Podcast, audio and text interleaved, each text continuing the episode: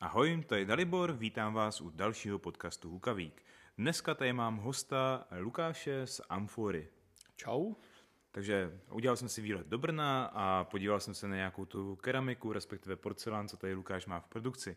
Protože Lukáš je právě známý tímto projektem, který v Česku zavedl trošku něco jiného, protože do té doby tady byly spíš takové ty standardní dýmky, no a ty jsi to trošku rozbil, když to řeknu.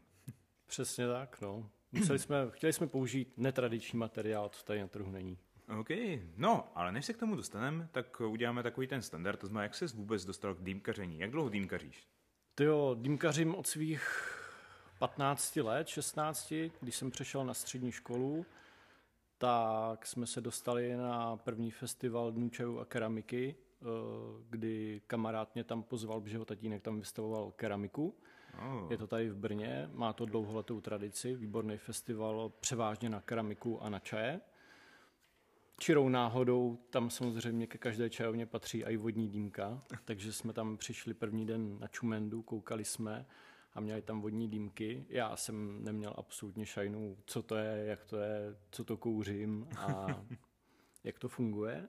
A vlastně druhý den se nám teď můžu říct, poštěstilo, protože tam nestíhali a potřebovali chystat a roztahávat vodní dýmky. A dřív vlastně to byl takový hodně punkový systém, že člověk jenom nabil rychle korunku, dal tam RZ a potřeboval to rozjíždět. Dřív se dýmky rozjížděly, že jo. Nečekalo se na žádný... Je to pravda, čas byl drahý. Přesně tak. Takže jsme pod stolem vlastně rozjížděli dýmky, no. A to byl takový nějaký tvůj začátek s dýmkami? Nebo... To, byl, to byla moje první ochutnávka. Jak, eh, jak je to dávno? Je to 2000, no, 12, 2011. OK, takže to není zas tak dlouho. Jako není to úplně extrémně dlouho, ale, ale těch to... 10 let, prostě tady cca 9-10 let na tom trhu Pěkně. nějak jako zkouším. No a když to byla ta keramika, tak vlastně byl to nějaký ten poput k tomu, nebo si začal uh, něčím jiným? Ne, ne, ne, na začátku to byly obyčejné vodní dýmky, obyčejná keramika, co se týče korunek, klasický turek, co tady nic jiného tady vlastně nebylo. Čeští výrobci ještě tehdy nic nevyráběli, takže všechno to bylo dovežené ze zahraničí. Značka vlastně vodních dýmek byl Topmark. to byla taková ta top značka, doslova. Top značka, přesně tak. A korunky klasika, uhlík RZ, tady taky nic nebylo. Nejradši jsme měli ty goldky, protože tam nejmíň bych řekl, že smrděla ta síra. Jo. A první tabák vlastně byla nakla. Dvě Takže jabka, taková ta klasika. Klasika, na tom, asi na jako tom každý, každý, protože tady nic vlastně jiného nebylo. Postupem času jsme si to vlastně strašně zamilovali a chtěli jsme to hnedka domů, jenže my jsme si nemohli koupit tabák a takže jsme museli vždycky poprosit nějakého dospělého, aby nám jo, to takhle, jo, jo, jo. koupil. A jakož jsme byli strašně dychtiví, tak jsme si nechali hnedka, to je v ten for, že my jsme neměli vlastní dýmku a bylo to drahý v té době na nás, aby jsme si jako studenti, kteří neměli prachy, aby jsme si něco pořídili. Takže jsme poprosili vlastně otce toho mýho kamaráda, že byl keramikář, jestli mm-hmm. by nám nevyrobil nějakou dýmku aniž Aha. bychom si kupovali. Takže už vlastně v tom roce 2000, ach můj bože, počty. Něco? 2000 něco. 2000 něco. Eh, nám vytvořil první takovou malinkatou dýmečku, kde korunka byla z boku, aby se nemusel vytvořit stem, takže vlastně něco jaké čajová konvička. Takže hubička, z které se nalejvalo, tak byla zakončena takovou malou korunkou, to šlo pod hladinu a šlauf byl napojený z vrchu. Takže využil svoje zkušenosti z toho porcelánu, respektive z té on keramiky pro... On točil většinou keramiku. Spíš. Keramika. K tomu se taky dostaneme, protože spousta lidí v tom eh, nevidí rozdíl, jo? protože prostě berou to, že to je nějaká amfora doslova, je to jedno, jo? Jedno, že to je prostě něco, něco, co je takové to křehké, na co si dávám eh, doma jídlo a moc ten rozdíl nevidí. Ale k tomu se teda dostaneme. To znamená, a prapůvodce byly ty čaje, kdy vlastně on využil asi ty zkušenosti, vyrobil Přesně něco tak. podobného čajové konvičce a tak vlastně vznikla Nám, první amfora? Nebo? No ne, ne, to ještě bylo pod Bobem Jakešem a to byla vlastně taková jakože dýmečka na nějaký domácí kouření, jo, hadicu. Šlauch jsme měli z nafukovačky prostě obyčejná plastová hadice a jeli jsme a jelikož jsme byli strašně dychtiví a neměli jsme tabák a museli jsme počkat v týdnu, než nám něco doveze, tak jsme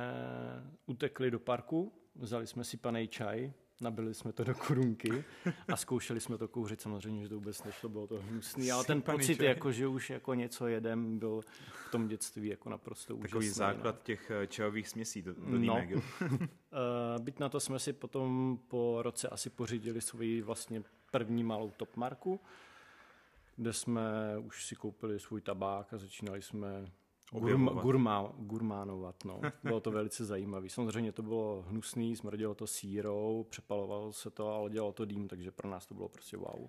OK, jak se vyvíjel potom dál? Protože u tebe, pokud se nepletu, tak ty jsi pracoval i pro nějakou jinou značku v České republice. Já jsem Úplně jako první takový lepší začátky s dýmkama byly, že jsem přišel do chajovny v Brně, což je taková jedna z těch nejstarších mm-hmm. čajoven, co se tady nachází. Taková ta klasická? Klasická v podzemí, kde není nic vidět, tak uh, jsem tam začal vlastně chystat dýmky a tam jsem pracoval cca rok, dva kdy jsem se nějak jako propracoval a snažil se kombinovat chutě a získávat vědomosti vlastně, jak to funguje všechno dohromady.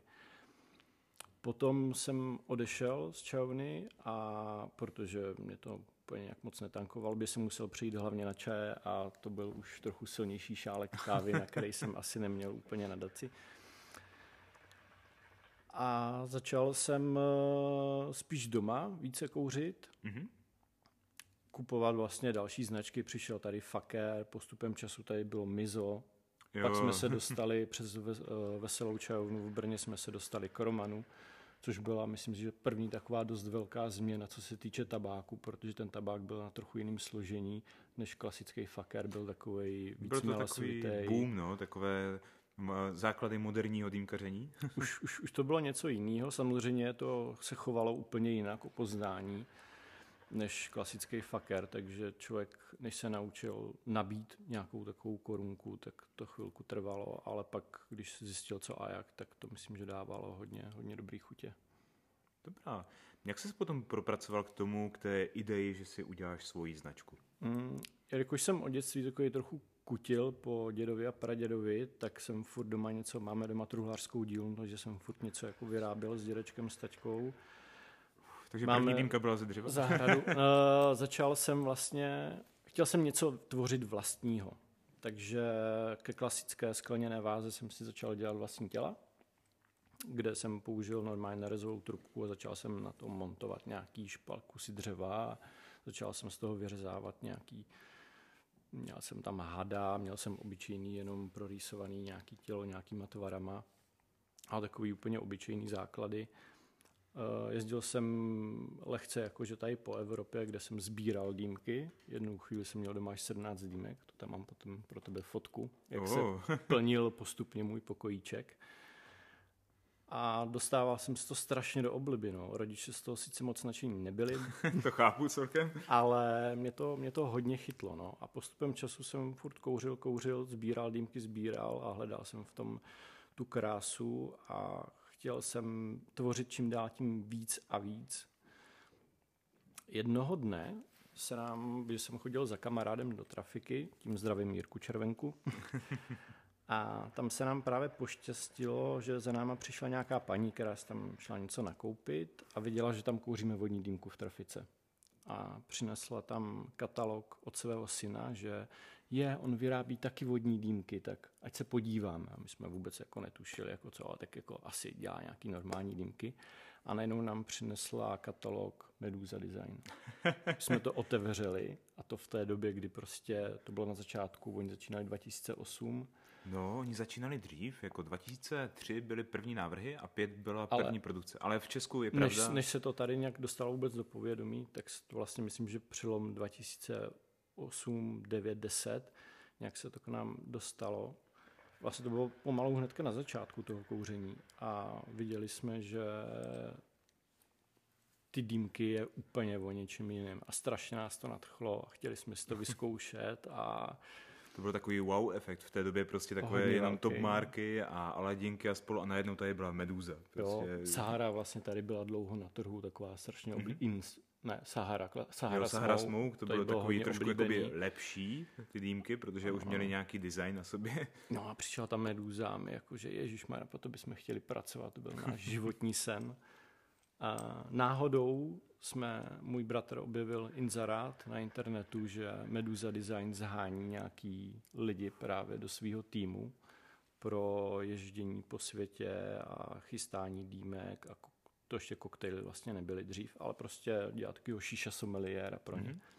Tak jsme jim napsali, samozřejmě pro moji nedokonalou angličtinu a ne úplně zkušenost pracovní, kde jsem v té době skoro žádnou neměl, nějakou takovou profesní, krom té čajovny, což jim asi mi moc neuchvátilo, tak mě nevzali, ale vzali moji kamarádku a přes ní jsem se potom nakonec dokopal až do Medúzy. Takže... Kde jsme byli hodně nadšení, byli jsme tam celá tři roky a ta práce byla i těžká, ale na, na ten druhý pocit to bylo prostě úžasný. Dostali jsme se na neuvěřitelná místa a v té době prostě s tou dýmkou byla nádherná práce. Jako no. Bylo to něco úplně jiného, i když ty bezedné korunky, to bylo taky takové něco zajímavého. Postupem času jsme ano zjišťovali, že ty dýmky nejsou úplně na všechno.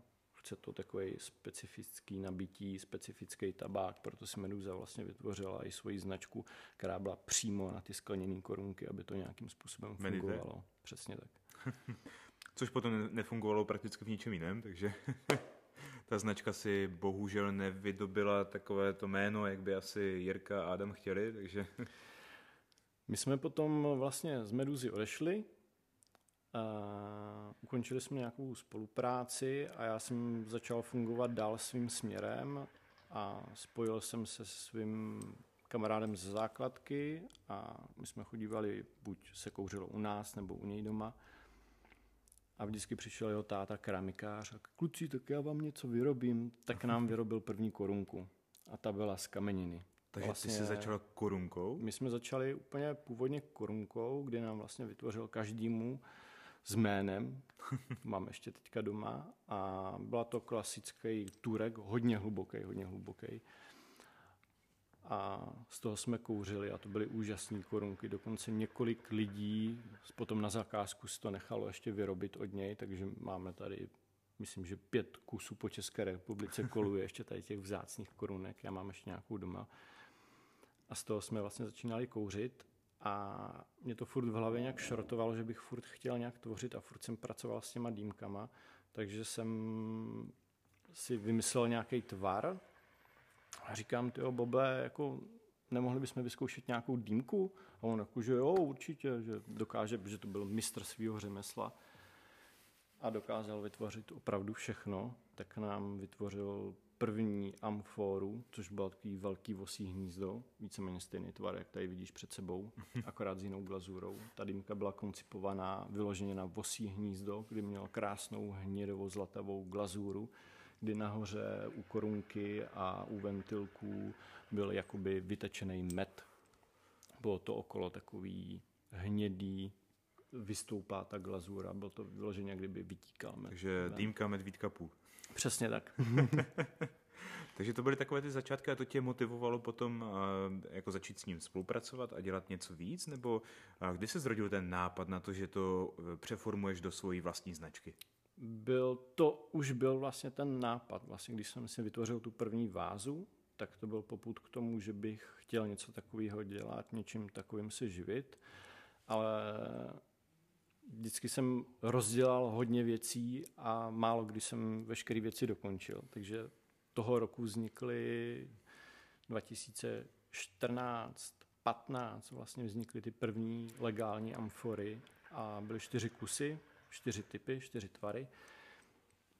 Ale nějak jsem to prostě nedokázal dotáhnout do konce, furt se mi tam něco nezdálo, furt tam byly nějaké chybky, nějaký materiál jsem potřeboval propojit, měli jsme problém s těsněním, s korunkou lehce, eh, jak to zabudovat ten vnitřek. Lehce jsem samozřejmě okoukal od Medúzy, protože ta inspirace, že dýmka nepotřebuje svým způsobem nějaký tělo a člověk může hnedka něco napojit na tu vázu, když to je tvarově tak složitý, aby to vybočovalo z toho stylu těch klasických těch dýmek. klasických dýmek, co tady vlastně bylo všude.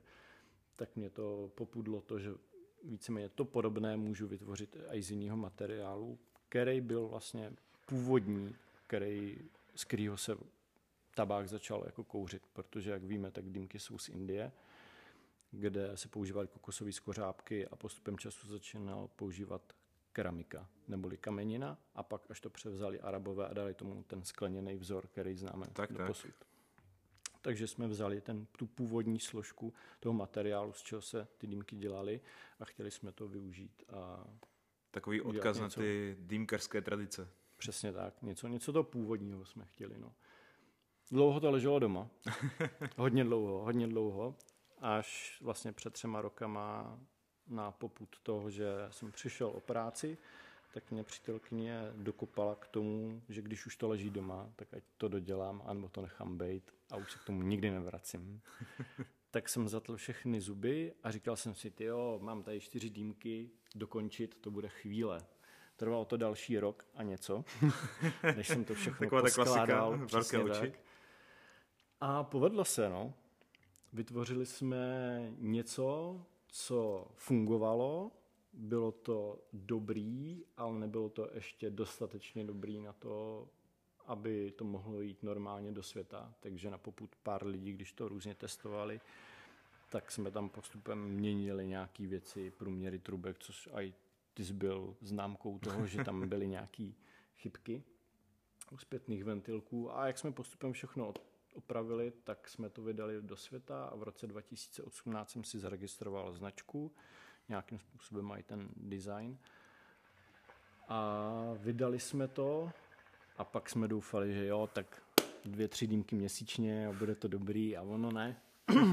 ono to takhle nebylo, no. Tak začátky jsou asi u všech takové trošku těžší a velké očekávání, velké oči a ten začátek, než to prostě spromuješ, dostaneš do toho světa, tak to chvilku trvá, že? Já si pamatuju právě, že poprvé jsem ty dýmky zaregistroval někde v roce 2017, když jsem tě viděl na nějakém festivalu, tam jsem měl úžasné fotky, tam byla taková ta dýmka, která mě strašně imponovala, chvilku jsem ji měl dokonce půjčenou od tebe domů, to je ta dýmka v tom kořenu. Ano, ano. Viním, byla... viním, to byly vinný haluze větve z vinného dřeva, který byl uřezaný od nás ze zahrady a byl z toho udělaný podstavec pro tu samotnou vázu. Jako tady, tahle ta konkrétní dýmka mě naprosto imponovala. Jako to bylo něco, co byl takový ten eye-catcher, prostě co tě dostalo a hned si to chtěl mít a, a pak mě dostali takové ty fotky, že ty si ty dýmky dokonce testoval na vodě. to byl další takový menší level, kam jsme to chtěli poposunout, protože jsme se snažili vytvořit dýmku nejen na kouření, a jelikož to je z té kameniny, keramiky, porcelánu, tak eh, normálně tenhle materiál se používá designově normálně v prostředí, v obytných prostorech, venku, na zahradách, kdekoliv možně. Na zámcích je toho spousta. A je to materiál, který je okrasný. Lidi se na to dívají, jsou to vlastně velký vázy, jsou to sochy, je z toho dělané úplně všechno. A my jsme si řekli, že je škoda mít eh, dýmku vždycky jenom někde strčenou buď nahoře na poličce, že jo, aby to nebylo úplně vidět, nebo málo lidí to má vystavený na stole pořád. V dnešní době ano, v dnešní době se tím všichni chlubí, ale dřív to úplně tak nebylo. Tak dřív jsme... to bylo takové, že prostě člověk měl jednu dýmku a moc to neřešil a dneska už začíná být standardem, že ti lidé se nebojí investovat a koupit si pár dýmek, které mají na té výstavce, že si to někde prostě dají. Jako takový Co nějak už vypadá reprezentativně. Přesně. a my jsme z toho právě chtěli dělat interiérový doplněk. Eh, aby to zapadlo do toho prostředí, do toho bytu, takže sladit glazuru s nábytkem a s takovýma věcma. U našich doma to máme normálně jako vázy na květiny, což vlastně k tomu aj tak jako slouží, je to vážně okrasný takový doplněk. A když přijde návštěva, přijde návštěva, vynáme kitky, nabijeme dýmku a můžeme kouřit. S trochou příchutí růže. Přesně tak. No a o tom festivalu, když to vlastně spatřil ty poprvé, tak eh, to jsme ještě neměli registraci, to jsem přišel na ty dny a keramiky a Bob, druhý Bob, co vlastní čajovnu, tak eh, řekl, Luket by bylo pěkný, kdybys to vystavil, je to nádherný kus vodní dýmky, který se bude výjímat, lidi to neznají a můžeš to ukázat. Já jsem to nechtěl moc ještě zveřejňovat, ale už jsem si řekl, tak už by to mohlo jít ven. A ukázali jsme to tam lidem a byli z toho velice nadšení. Samozřejmě byli velice překvapení z ceny, protože samozřejmě ta cenová kategorie těch dýmek je trochu někde jinde, ale ještě si myslím, že to není tak strašný, třeba jak medúza. Je to ještě uh, kategorie pro smrtelníky. Přesně tak. Nemusíš si na to brát leasing nebo hypotéku. No, a takový byl asi náš začátek, no. No. Prvně jsme tlačili dýmky, dýmky, dýmky, dýmky a pak jsme časem zjistili, že úplně to moc nejde a furt jsme chtěli něco tvořit, tak jsme přemýšleli, jako co, co vytvořit, že jo? A taková další jako věc, co patří k dýmce, korunka.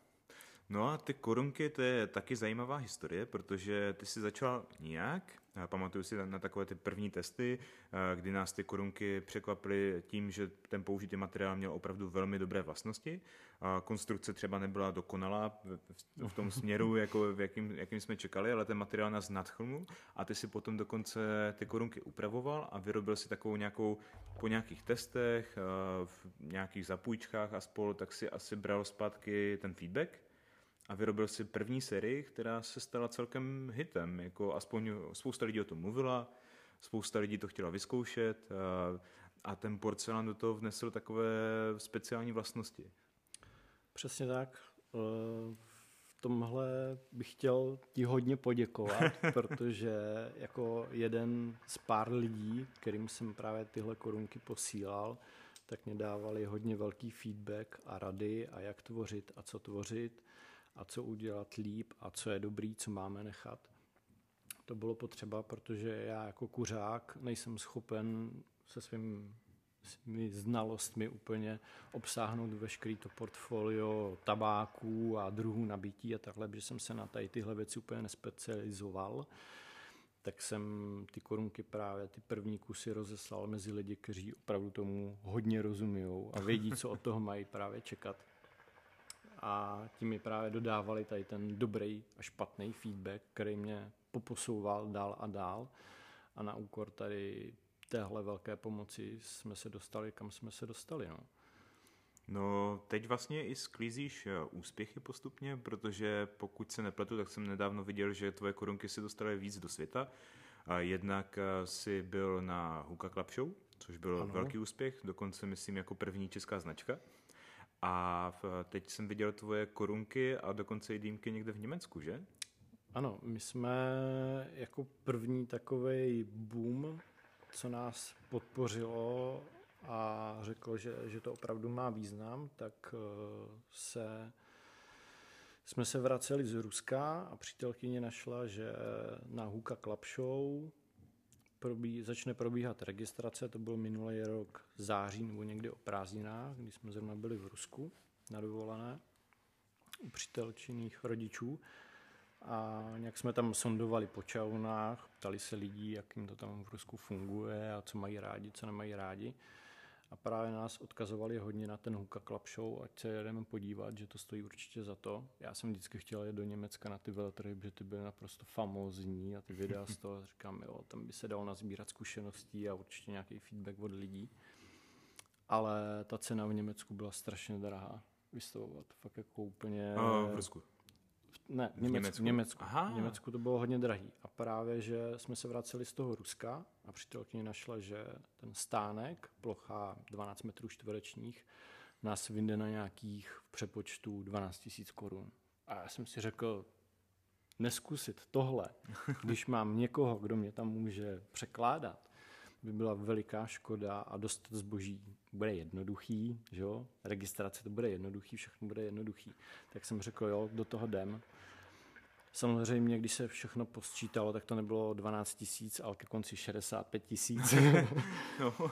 Což eh, je klasika, ale v tom Rusku jsme, se nám podařilo se tam dostat, zaregistrovat stánek a vystavovat a ty ohlasy, které tam byly na tom veletru, tak byly úplně úžasný, že ty lidi jenom prošli a jak zjistí, jak vyfoukl člověk z toho dým, z té dýmky, tak najednou oni otevřeli pusu. Protože když procházeli, tak nějak si ani neuvědomili, že to je dýmka, protože procházeli a najednou viděli čtyři nějaký vázy.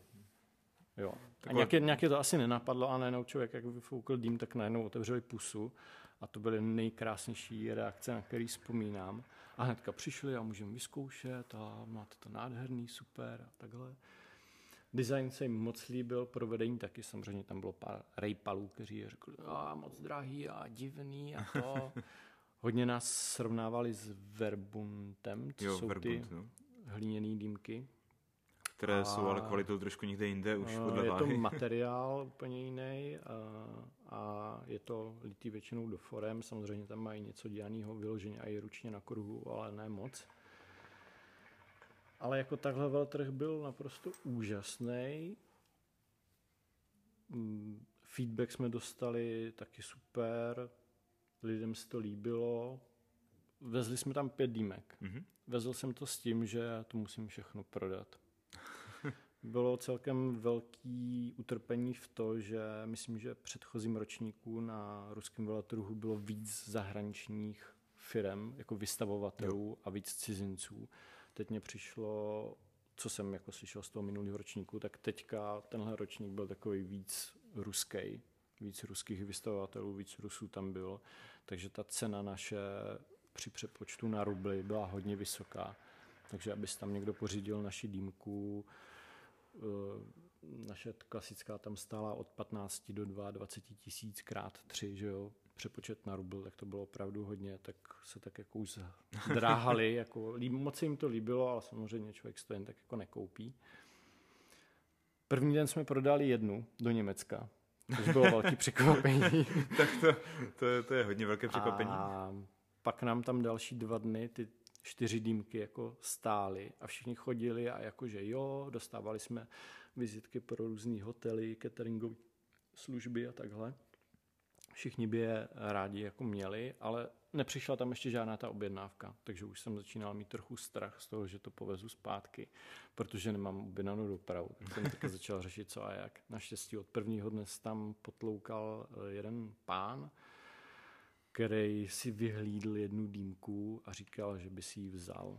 No a přišel druhý den a že se mu fakt líbí a že si ji asi vezme, pak si ji zarezervoval a pak přišel se svýma kumpánama a zjistili jsme, že mají podnik.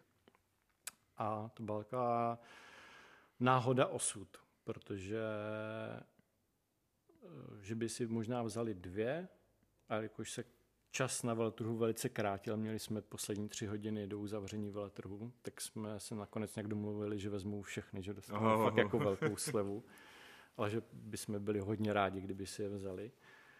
A když jsme sondovali, co to je za podnik, tak jsme zjistili, že to je podnik eh, v Permu, kousek před eh, Uralem. A ten eh, podnik má logo podobné jako to naše, akorát naše logo Amfora má tvar trouhelníku, když špička je dole a je proříznutá cca v polovině a je to znak země, půdy. A to má mhm. vlastně vyznačovat to, co my, z čeho my tvoříme mm-hmm. ty, ty naše produkty. A ten jejich logo je obrácený trouhelník se špičkou nahoru proříznutý a znamená vzduch. Takže celkem mi příhodné. Takže to bylo takový vyloženě osudový a dýmky si pořídili, jsou s nimi velice spokojení a už se strašně těším, až za nima přijedeme na návštěvu. Takže teď eh, tvoje dýmky v Rusku někde u Uralu si člověk může normálně objednat? Ano, ano, ano. Jsou tam v podniku, Pěkně. jsou tam čtyři a výmají se tam v plné kráse. No. Takže tvoje zkušenost z Huka Club Show byla pozitivní? Byla velice pozitivní. Jediný, co mě mrzí, že jsem si nestihl projít veškerý pavilony, no, oba dva pavilony pořádně a nazbírat si tabák a porozhlídnout se po dýmkách, protože jsem převážně musel být na stánku a všechno korigovat a domluvat a takhle. No a skladovat eh, české delegaci spoustu věcí, Přesně tak, jak jsem tam viděl ty tašky. to, co tam přinesli, přinesli čeští kolegové, tak to bylo velice opravdu velké množství výbavou na tři čajovny. no a když se nám to podařilo nějak dostat do Ruska, tak jsme v létě hodně dupli na korunky, protože Myslím, že v listopadu jsme nějak trochu víc začali s těma korunkama a na jaře už eh, jsme je měli víceméně skoro jako plně rozjetý Alex z iSmoku si vzal první várku, což nám hodně pomohlo ve vývoji a v rozvoji a ve vyrábění dalších kusů a propagaci, propagaci a vším takovým. Do světa se to ještě úplně nedostávalo, ale postupem času jsem začal oslovovat nějaký part, ne blogery, tahle, spíš blogery ze zahraničí, mm-hmm. a aby si vyzkoušeli náš produkt, protože byť naše korunky jsou krásný, super a fungují výborně, si myslím, samozřejmě ne na všechno, tak Česká republika je v tomhle ještě jako malá a my jsme potřebovali trochu větší odběr. Tak se nám podařilo dostat něco do Německa, kde si strašně oblíbili Němci tady tuhle korunku. A takovou tu... nejdražší z naší edice, je to design, je to převážně funelí děláme. Má takový trochu větší talíř okolo, kde je zatečená modrá glazura, kde vytváří takové moře. A to si úplně strašně moc zamilovali. Postupem času si ten jeden Němec objednal dýmku na zakázku přesně a pro sebe s věnováním logem a nahoře tady měl takovou ještě keramickou korunu velkou.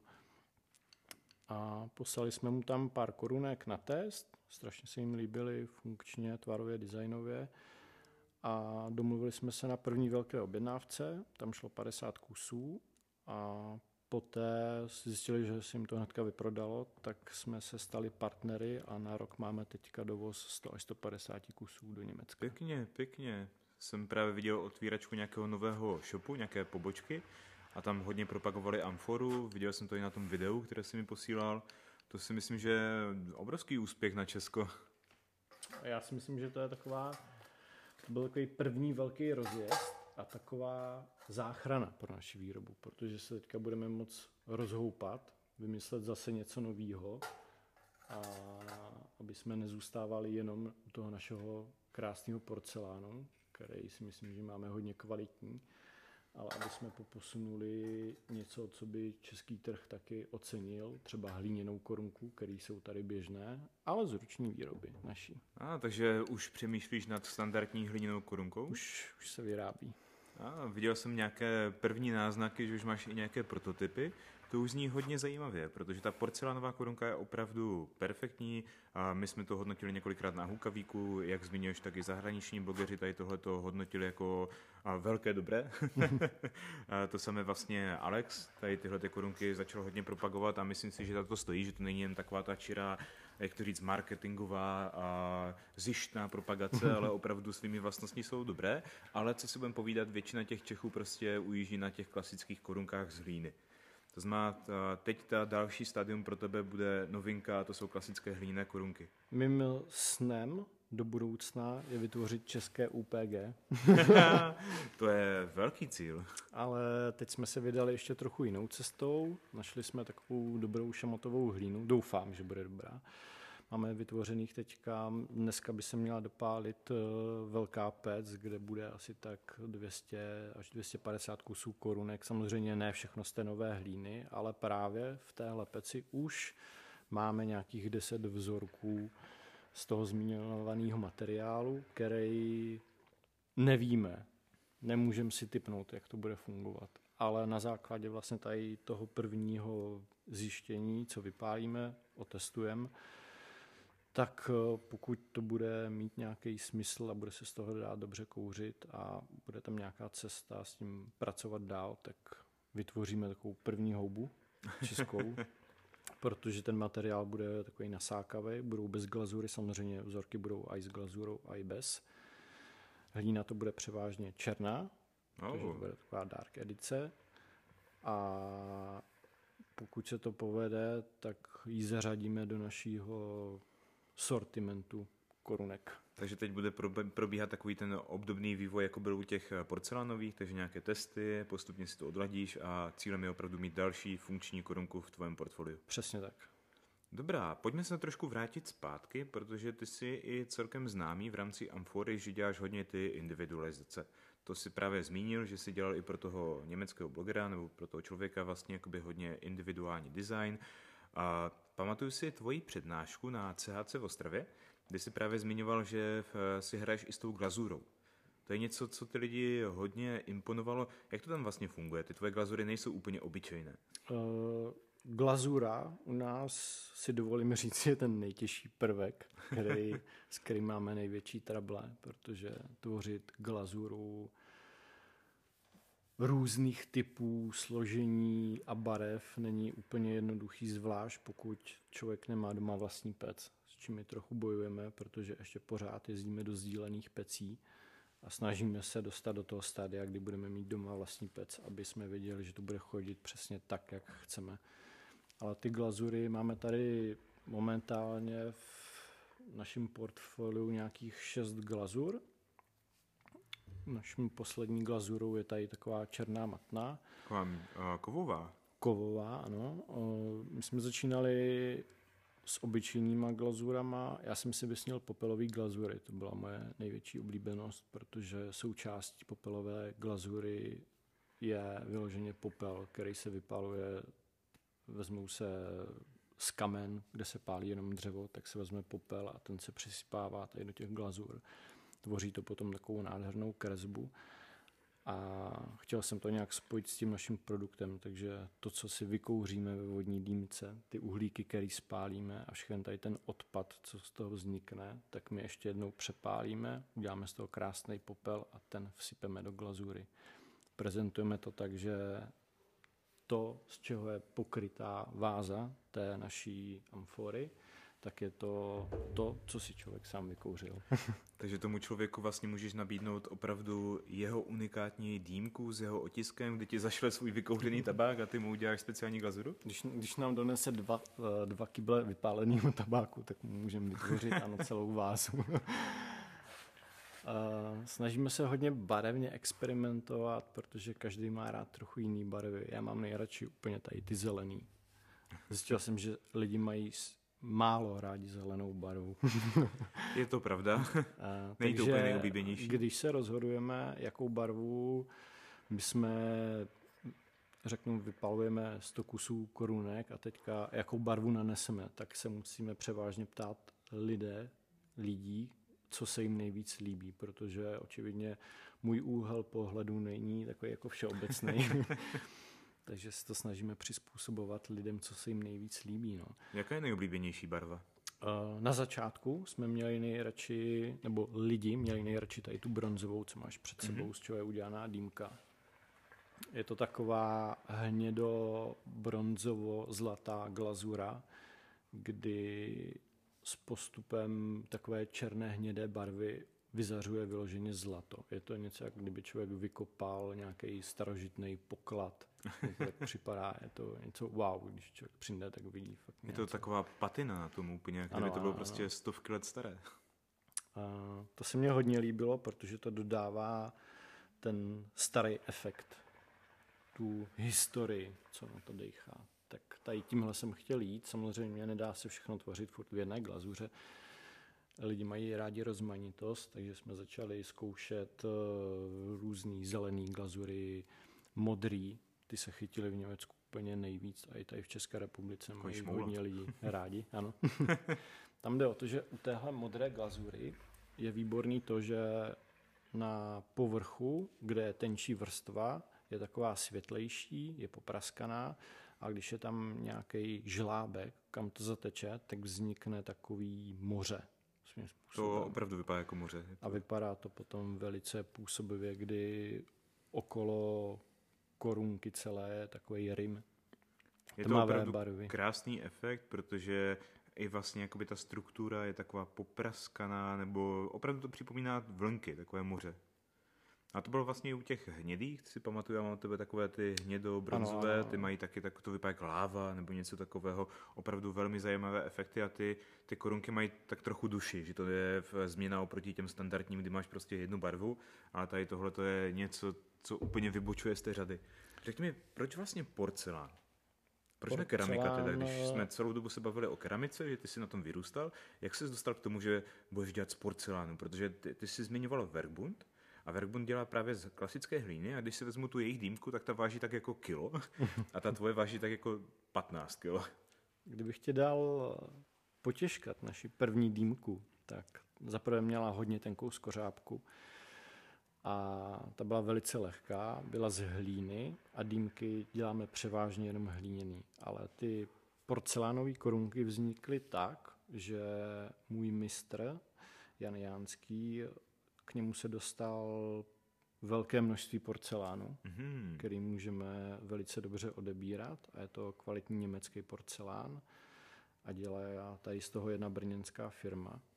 A tam jsme dostali kontakt a vozíme si od nich porcelán, který je hodně kvalitní. A samozřejmě nebyl určený na dýmky ani na korunky, ale jelikož jsme měli toho několik pytlů a řekl jsem Honzovi, jo, potřeboval bych nějakou korunku vytvořit, aby jsme mohli udělat nějaký další produkt. Nějak jsem mu nespecifikoval, jestli má vzít hlínu nebo porcelán. Automaticky prostě vzal teďka, co tam toho měl nejvíc. A říkal, jo, Luke, já to vytvořím z porcelánu, bude to fajn, jako vyzkoušíme, uvidíme. A říkám, jo, tak jako proč ne? Vzal to a vytvořil z toho ten první prototyp, který jsme zjistili, že vlastnost má je celkem výjimečný a celkem hodně dobrý. Jsme si řekli, tak proč ne, na trhu to není. A než se tady brablat s korunkama z hlíny, který má každý druhý doma, tak pojďme zkusit zase něco jiného. Zase něco, co tady jako není, protože to je potřeba. No a povedlo se, jako, takže to byl takový krok do neznáma vyloženě vlastně náhoda. Ano, přesně tak, byla to náhoda. Takže jak první, ty říkáš osud zase.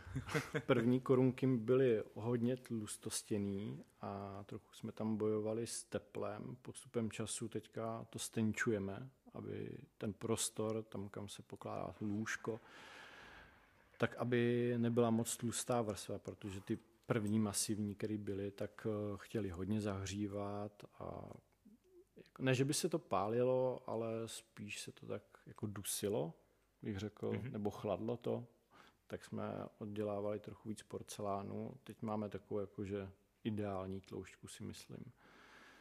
No a i přesto, že to je porcelán, tak ty korunky nejsou křehké, což nás hodně překvapilo, protože právě vždycky se říká slon v porcelánu, tak lidi si toho trošku bojí.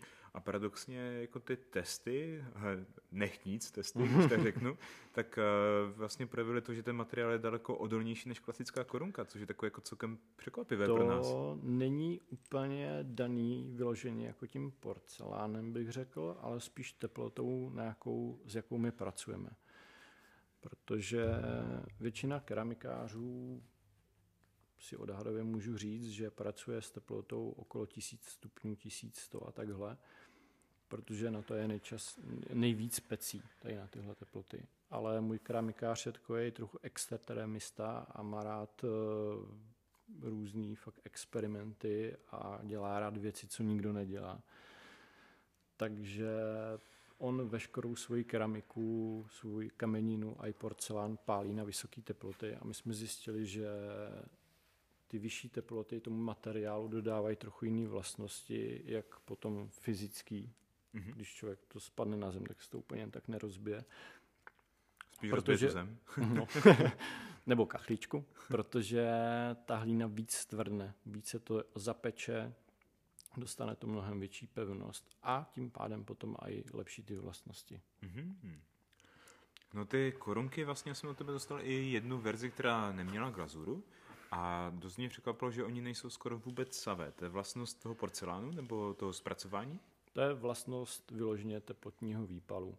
Je to korunka, která je pálena až na 13 stupňů. Je to ta nejvyšší stupeň výpalu, kterou my jsme si nechali udělat.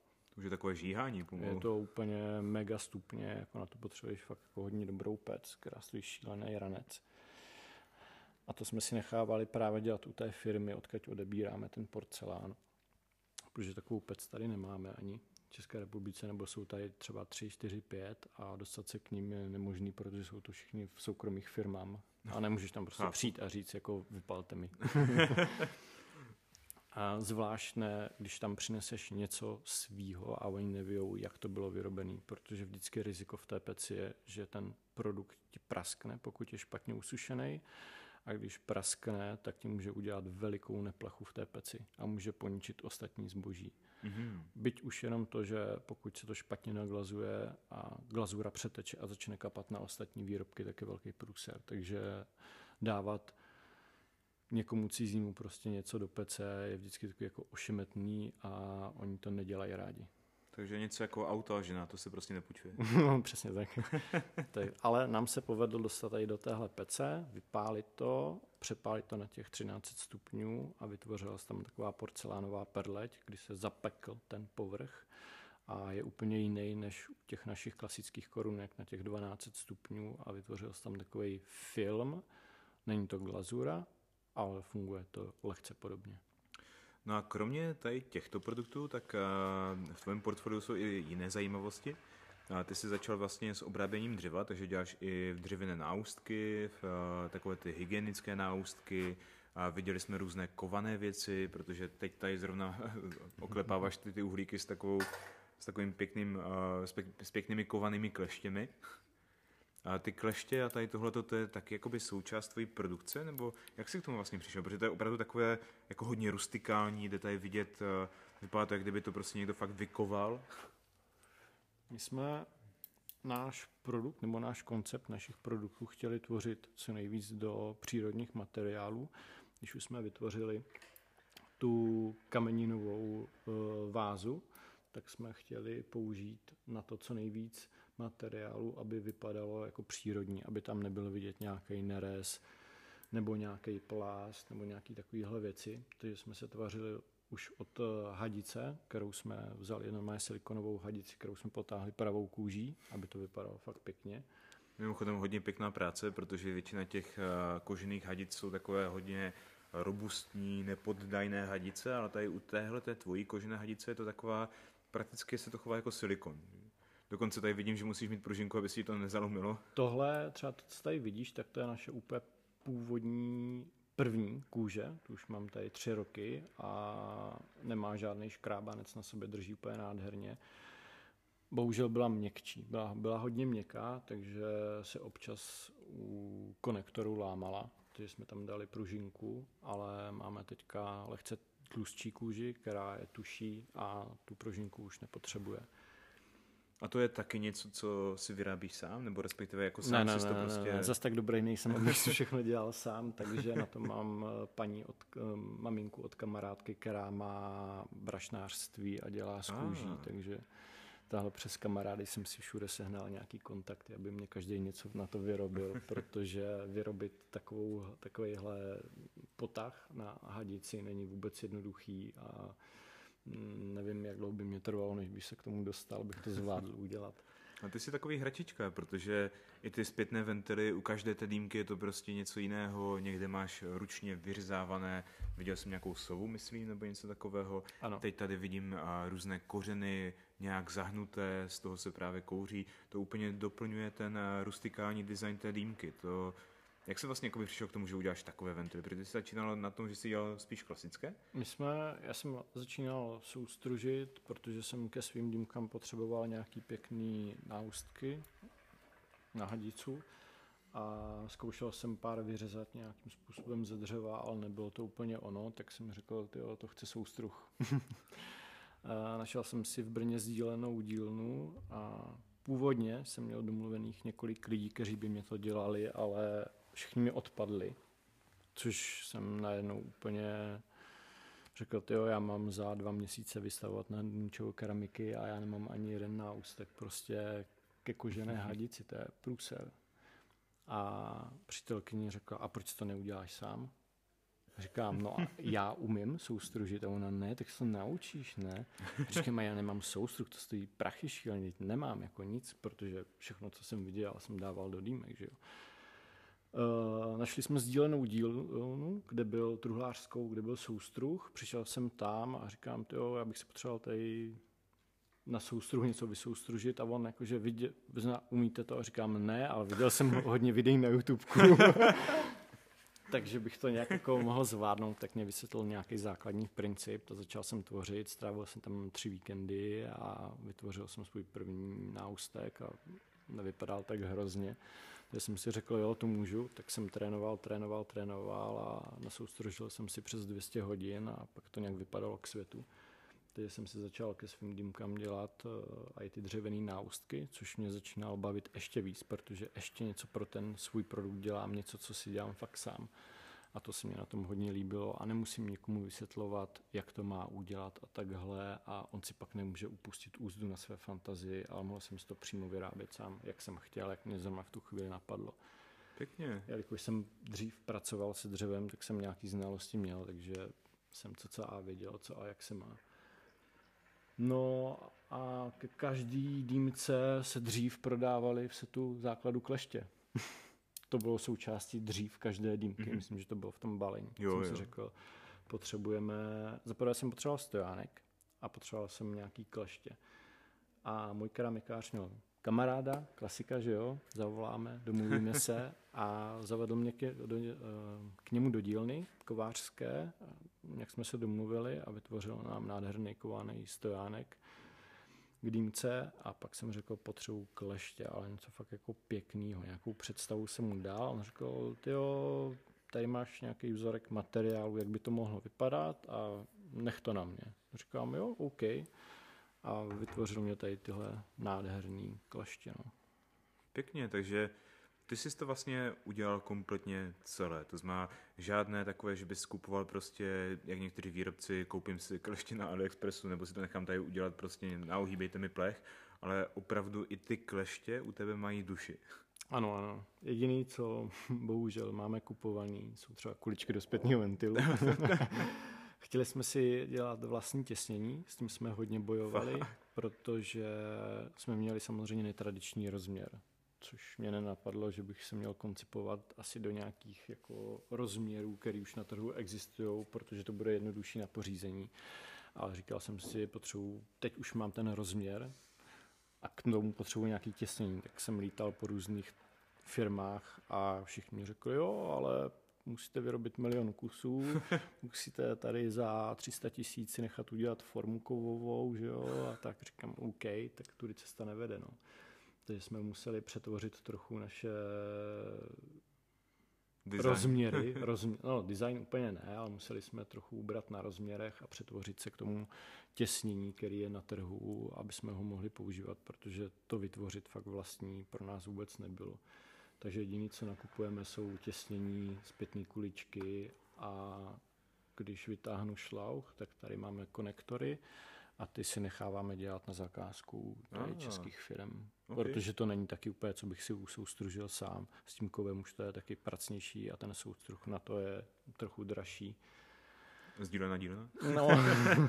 to už je asi zbytečné. To už je asi zbytečný, takže jsme si nechali na zakázku dělat eh, jak STEM, který je z korunky až pod vodu, tak uh, veškerý konektory. No a ty si potom časem od uh, vlastně takových těch osobních náustků, které si dělal ze dřeva, tak jak jsem pochopil, tak si asi teda soustružil sám. Ano. Tak si začal dělat teď nově i porcelánové náustky. Máme tam v našem portfoliu porcelánové náustky, které se neúplně chytly, nebo jestli jsem je málo nějak propagoval, to úplně nevím. Ale máme tam i takovou edici, teď tam mám na skladě, budu dávat nových 20 kousků, který jsme poglazovali různýma glazurama, co nám tam zbyly, protože všude mícháme a střídáme, některý si děláme vlastní, některý kupujeme, některý takhle chce jako předěláváme, tak jsme to tak jako pomíchali a teďka budu dávat na internet dalších nějakých 20 kousků. Pěkně. Porcelánových náustků. Uh, je příjemný to, že ten porcelánový náustek stejně jako ten kovový, co máš ty, tak je stoprocentně hygienický, protože byť dřevo je taky svým způsobem hygienický, ale furt do toho dřeva se dostávají nějaký ty tekutiny vlastně z toho rtu nebo z toho kouře, i když tam je ta nerezová trubička vevnitř, tak uh, tam je ta glazura, to ti nic nepropustí. A když to člověk dá na red, tak ten náustek po chvíli dostane teplotu byt, svým způsobem tvýho těla, takže to je i příjemný, není to nic studeného. Ah, to jako... Takže oproti tomu nerezu to není takové, že by to bylo chladné, ale jo, jo, jo. zase to má nějakou duši. Máš tam i tu trubičku, nebo to máš celé z porcelánu? Trubička je ze spodní části. Ale ta část vlastně, která je v ústech plus ten vnitřek, té první části je porcelán, je čistý. Ano. Okay. Dobrá.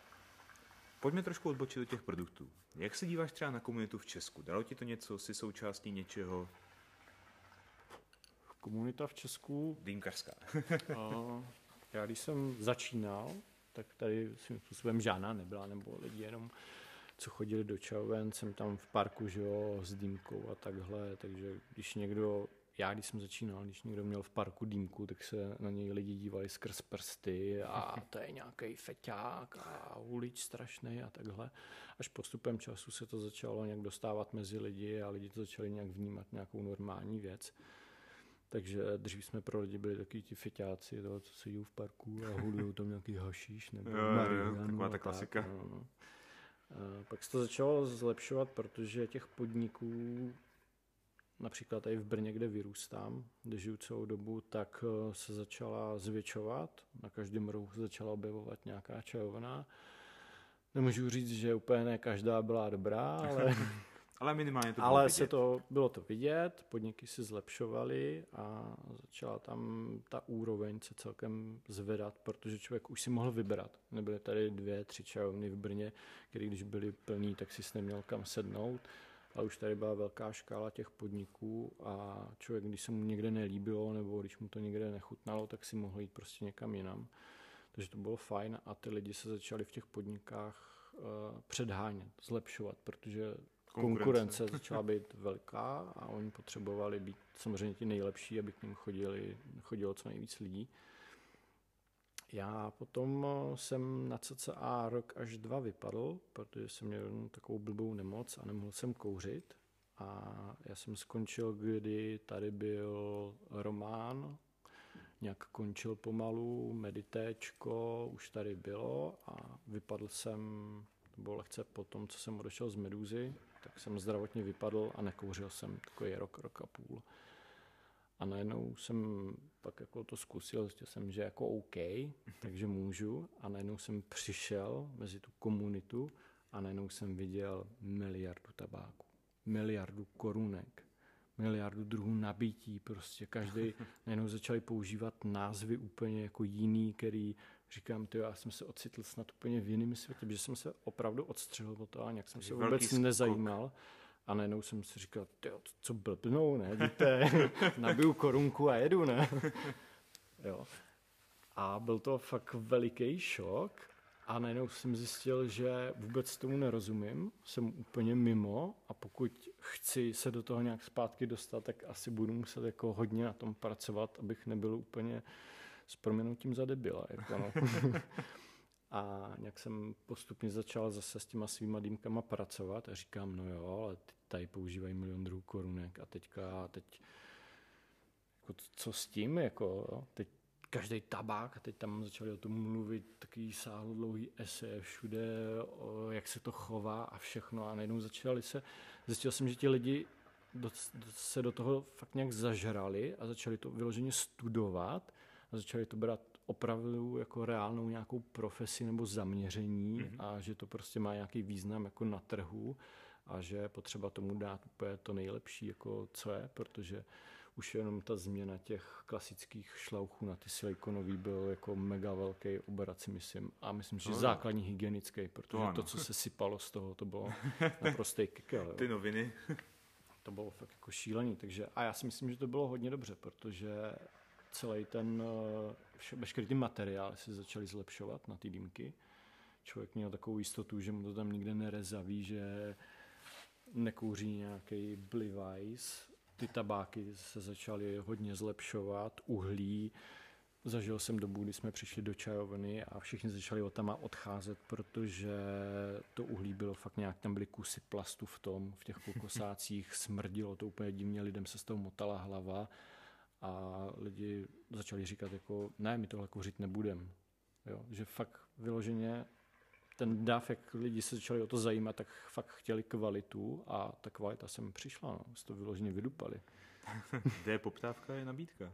Přesně tak. Takže já jsem byl mile překvapen, postupem času jsem si do toho nějakým způsobem dokopal, když ani teďka nemám takový eh, přehled, jako máš ty. Protože toho je fakt strašně moc a já, abych vývoji svých korunek, což potřebuji strašně moc, jako měl na každý svý korunce testovat veškerý tabák, veškerý značky, veškerý uhlí, veškerý setup dýmek, jo, tak to je já bych nemohl dělat nic jiného a ještě by to byl furt jenom můj prostě subjektivní názor, takže já to prostě pro mě jednodušší, když to rozešlu mezi lidi, pozbírám ty informace a začnu prostě tvořit. To je super a je to unikátní, protože tady se setkáváme se spoustou značek, které si stojí za tím svým, jo, taková ta prostě historie, kdy nejsou úplně otevření té komunitě a říkají prostě, my jsme to udělali nejlépe. A ty tady v tomhle tom si učinil trošku obrat proti těm značkám, kdy si právě, jak zmiňuješ, začal uh, naslouchat té komunitě a vlastně upravovat to podle těch potřeb, což je super, za to jenom jakoby díky, protože díky toho tady vznikají hodně zajímavé produkty a já se zase musím vrátit k tomu tvému nápadu na ty klasické korunky, na které se opravdu hodně těším, protože to zase bude něco jiného prostě tady. Mm-hmm. Jak jsi říkal ještě o těch zákaznicích, že vlastně člověk jim tvoří to, co oni chcou, tak eh, my jsme mývali obchod s potravinama a otec vždycky říkal, že zákazník je nejdůležitější a že má vždycky pravdu. Ano, svým způsobem eh, ano, protože já ty produkty tvořím pro lidi. Já chci, aby si je kupovali, takže já musím svým způsobem tvořit to, pokud chci, aby se to prodávalo, tak to, co oni chcou.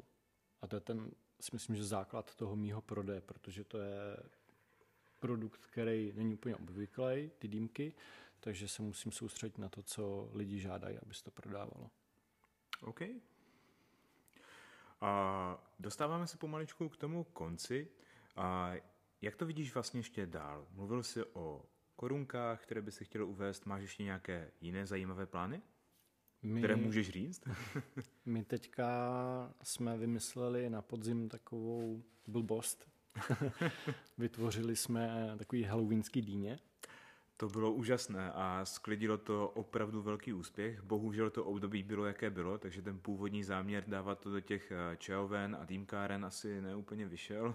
Bylo to, to bylo takový hodně, hodně blbý, protože jsme to měli myšlený opravdu tak, že jedna zůstane doma a zbytek eh, půjde na pronájem do různých barů po České republice, aby si to lidi bary mohli pronajmout za pár korun a mohli to ukázat lidem, aby lidi zjistili, že ta amfora není tak špatná a že to stojí za to do toho investovat. A ještě měli něco opravdu tematického na to období. Ano. A jak to měl ten velký ohlas, tak uh, mě to, přemýšlel jsem o tom hodně a chtěl bych právě tady touhle cestou víc tvořit. Nechtěl bych se soustředit na to naše portfolio, těch pět tvarů, co máme, ale chtěl bych od toho lehce teďka do budoucna opustit. Samozřejmě mm-hmm. budeme, když někdo bude chtít, tak vyrobíme, ale chtěl bych se soustředit na takové zvláštnosti. Teď jsme no. vyrobili dýně. Před dvouma měsícema jsem byl na svatbě a dvou manželům jsem dal uh, jako svatební dar dýmku, ale dostali jenom plánky. A okay. protože vím, že nevěsta je velký fanda Harryho Pottera a její ženich byl, a oba dva byli ještě fandové Star Wars, tak dostali na výběr buď dýmka ve tvaru kouzelnického poháru tři kouzelníků, anebo hvězdu smrti. OK, tak tady to bych si vybíral asi dlouho. Takže v tom jsem našel nějaký větší zalíbení tvořivosti, že vyloženě každá ta dýmka už bude fakt úplně jako jiná. Budou menší, aby stály ještě rozumnější peníze pro tu Českou republiku. To je zajímavý bod, protože pro mnohé lidi bylo hodně překvapením ta cena, protože u tebe jsou ti lidé zvyklí na ceny kolem 20, 15, 30. 20, 25 tisíc. No a tady toto bylo cenou úplně jinde a bylo vidět vlastně v těch komentářích, jak na to ti lidé reagovali, že jako ty, no tak to už jako, to bych do toho jako dál, jako to není špatná cena, protože kolik byla ta cena? Základní cena pro dýni bez dír, vyloženě jenom jako ta kořápka, která nesvítila, tak ta byla pět a půl tisíce. Pět a půl tisíce? A ta svítivá dýmka s těma vyřezanýma očima, ta byla nějakých osm a půl. Samozřejmě bez koženého šlauchu, ale byl, ale byl tam, byl tam zpětný ventilek, jak amforácká korunka, tak oh. redukce a jedna normální klasická korunka od amfory. To je dost jako zajímavá cena oproti tomu standardu, který Je to samozřejmě, ty naše produkty mají hodnotu, ale já jsem spíš takový víc lidumil a ne obchodník, takže bych radši, radši asi teďka snížím lehce cenu a více dostanu k těm lidem, než abych tady dlouho let měl prostě doma schovaný dýmky a nikdo si je nekupoval. To je zajímavá informace, protože věřím, že právě ta cena byl hodně blokátor pro ty standardní dýmkaře, kteří hledali ty dýmky kolem těch 5-10 tisíc korun a tam eh, ani neuvažovali o tom, že by třeba se koukli na portfolio Amfory, protože věděli, že ta cena je trošku jinde, jako jiná kategorie. To znamená, plánuješ teda do budoucna opravdu, že by si vyráběl i víc dostupné dýmky pro ty normální dýmkaře? Plánujeme. Velký skok bude v tom, že nebudou takový veliký a takový těžký, jak je máme. Praktičtější. Pra, budou praktičtější, budou přenositelnější, protože to bude jako menší do nějakých 30 cm. Bude to něco, co si člověk může zbalit i na cesty a vzít prostě sebou, takže ty dýmky kolem těch 10 tisíc i pod 10 tisíc korun a mělo by to být na bázi za tím, co mě napadne. Samozřejmě se nebráníme tomu, když nám někdo napíše a řekne, hele, mám nějakou takovouhle představu, tak si můžeme s tím člověkem sednout a něco mu vymyslet přímo na míru. Samozřejmě od určitých rozměrů a komplikovanosti nebo složitosti toho produktu se ta cena potom zvyšuje, ale pokud si vymyslí něco základního, jednoduchého, tak pro nás to bude furt lepší vyrábět takovéhle věci, než uh, mít jenom tady ty naše mamuty velký. to je hodně pěkný krok a myslím si, že spoustu lidí to tak nějak rozhoupe uvažovat i o těchto těch dýmkách, protože co si budeme povídat, ta cena byla taková na tu prémii, kterou si opravdu měl jako součást bytu, kterou, jak si říkal, máš to i jako v vázu na kytky. Vázu na kytky. Občas to ty kytky vyndáš, zakouříš si, ale takhle už to zní jako normálně reálná dýmka, kterou si můžu vzít někde do parku, můžu s ní cestovat, protože to bylo i ti první uživatelé tady těchto těch dýmek tam vlastně zmiňovali, že ta, že ta dýmka je super na cestování. Že je to menší, eh, přenositelnější, praktičtější, ano, ano.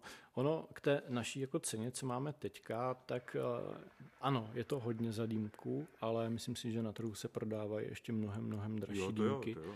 A na to, že to je ručně dělaný, je to, od, eh, je to vyloženě český výrobek, všechno točený na kruhu, člověk na tom fakt stráví měsíc výroby, protože než jenom to uschne, než to všechno zkompletuje, než to složí, než na to dodělá veškeré ty komponenty, tak to trvá. A v obchodě normálně, když si člověk fakt koupí do interiéru nějakou pěknou kameninovou porcelánovou vázu, tak stojí třeba od nějakého umělce neúplně extra známého může stát nad 10 tisíc korun. Mm-hmm. Takže jestli člověk koupí dýmku za 15 tisíc korun a má to i jako doplněk do interiéru, no tak pardon, ale to není vysoká cena. Chápu, ale co si budeme povídat, spousta lidí má amforu spojenou s takovou tou kategorii těch 15, 20 spíš plus. Ano, ano. ano. Dobře, tak to vlastně i začínalo. Ty modely byly velké, prémiové, ano. luxusní, takže tam je ještě taková ta historická vazba k tomu, že ty ceny jsou prostě opravdu vysoké. To znamená, toto je zajímavá informace pro posluchače, protože teď si můžou uh, uvažovat i o nějaké reálné dostupné dýmce za nějaké normální peníze pro ně. Přesně tak. Takže to je super. A kdybys tady tohle to chtěl uvést? Protože vlastně ty první dýmky byly ty dýně, což bylo pět nebo šest kusů? První dýmky jsou dýně, které jsme uvedli, které se nám hnedka prodali. už to nemá, je pozitivní už, zpráva. Už, už nemáme ani jednu, nebo tahle. Máme je teďka doma na skladě, ale příští týden už budou všechny odcházet. Uh, teď vyrábíme pro manžele Kovářovic tu vázu pohár tří kouzelníků. Takže nakonec Harry Potter, jo? A za chviličku, během 14 dnů, začínáme pracovat na Hvězdě smrti. Takže obojí nakonec? Takže Hvězda smrti zatím eh, bude náš projekt s keramikářem, kterou nevím, jestli nám zůstane, protože po zveřejnění třeba nám lidi utrhnou ruce a opravdu to budou chtít. Vydali jsme se trochu cestou, protože nám bylo hodněkrát řečeno, že člověk nevidí tu vodu. Já si myslím si, že to není úplně základní faktor, který potřebuje pro kouření dýmky, aby viděl tu vodu. Samozřejmě při naplňování vody do vázy je to jednodušší na odměřování té správné hladiny. Byť si myslím, že to není takový strašný terno, když to nevidí, protože je spousta skleněných váz, do kterých není vidět a lidi to bez problémů zvládají. Ano, je to jednodušší. A našel jsem nějakou takovou jednodušší technologii, kterou můžeme zvládnout do toho porcelánu, do té kameniny, udělat nějaký ty otvory, prosvítit to, udělat to trochu zábavnější a splnit takhle přání zákazníků. To je super, to je dobrá zpráva nakonec. ano, ano. Já doufám, že si to oblíbí a že to bude velký hit na příští rok tak to se těším na novou zajímavou produkci, novou sérii dýmek. Každopádně chýlíme se ke konci. Máš nějakou zprávu, kterou by si chtěl říct české komunitě dýmkařů? Já bych vám všem chtěl strašně moc poděkovat, že jste naše produkty buď zakoupili nebo aspoň otestovali. Eh, všem lidem, co mě poslali svoje feedbacky, byť byly dobrý i špatný, protože z těch špatných feedbacků my ten produkt tvoříme lepší a díky tomu se posouváme a vy jste potom šťastnější, takže to je základ toho, té naší výroby. Mm-hmm. No. Bez vás by to skončilo, myslím si, že mnohem dřív a místo toho konce my se pomalu rozjíždíme a dostáváme se do světa. Super. Takže vám všem moc děkuji. Super, já děkuji tobě, že jsi byl ochotný k tomuto rozhovoru a budu se těšit na nějakém z dalších podcastů. Tak já děkuji tobě, že jsi za náma do Brna zastavil. Do Brna vždycky rád, zatáčka před Prahou. A za chviličku se můžete těšit na nějaký ty novinky. A děkuji za ukázku těchto těch eh, skvělých prostor, které mě naprosto dostali. Mockup Space? Ano, to je vyloženě nejúžasnější prostor, který jsem objevil před rokem protože jsem potřeboval na veletrh do Ruska nafotit své produkty. A vyjel mě na Instagramu Mockup Space a hnedka jsem klukům napsal, že potřebuji rychle nafotit dýmky, odjíždím na veletrh, oni jo, bez problému. A přijel jsem semka a tady byl prázdný prostor v Brně, že to teprve budovali.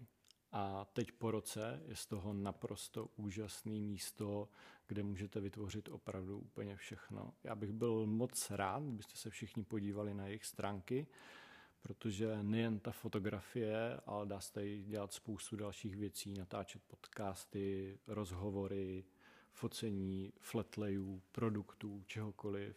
Eh, mají to tady výborně vybavený, hodně místa a v létě nabídnou další velice zajímavou, osvěžující novinku, oh. která všechny potěší a myslím si, že do budoucna se tady můžeme těšit i na nějaký malý dýmkarský festival. A ah, to je dobrá zpráva, tak na to se hodně těšíme, protože to tady prostě chybí. Po Praze, Ostravě, kde aspoň něco se koná, tak Právě, to Brno... V Brně už tady dlouho nic nebylo. Přesně, dobrá zpráva. Super, tak jo, díky ti moc. Já taky děkuju. Budeme se těšit zase na dalším podcastu. Ahoj. Ahoj.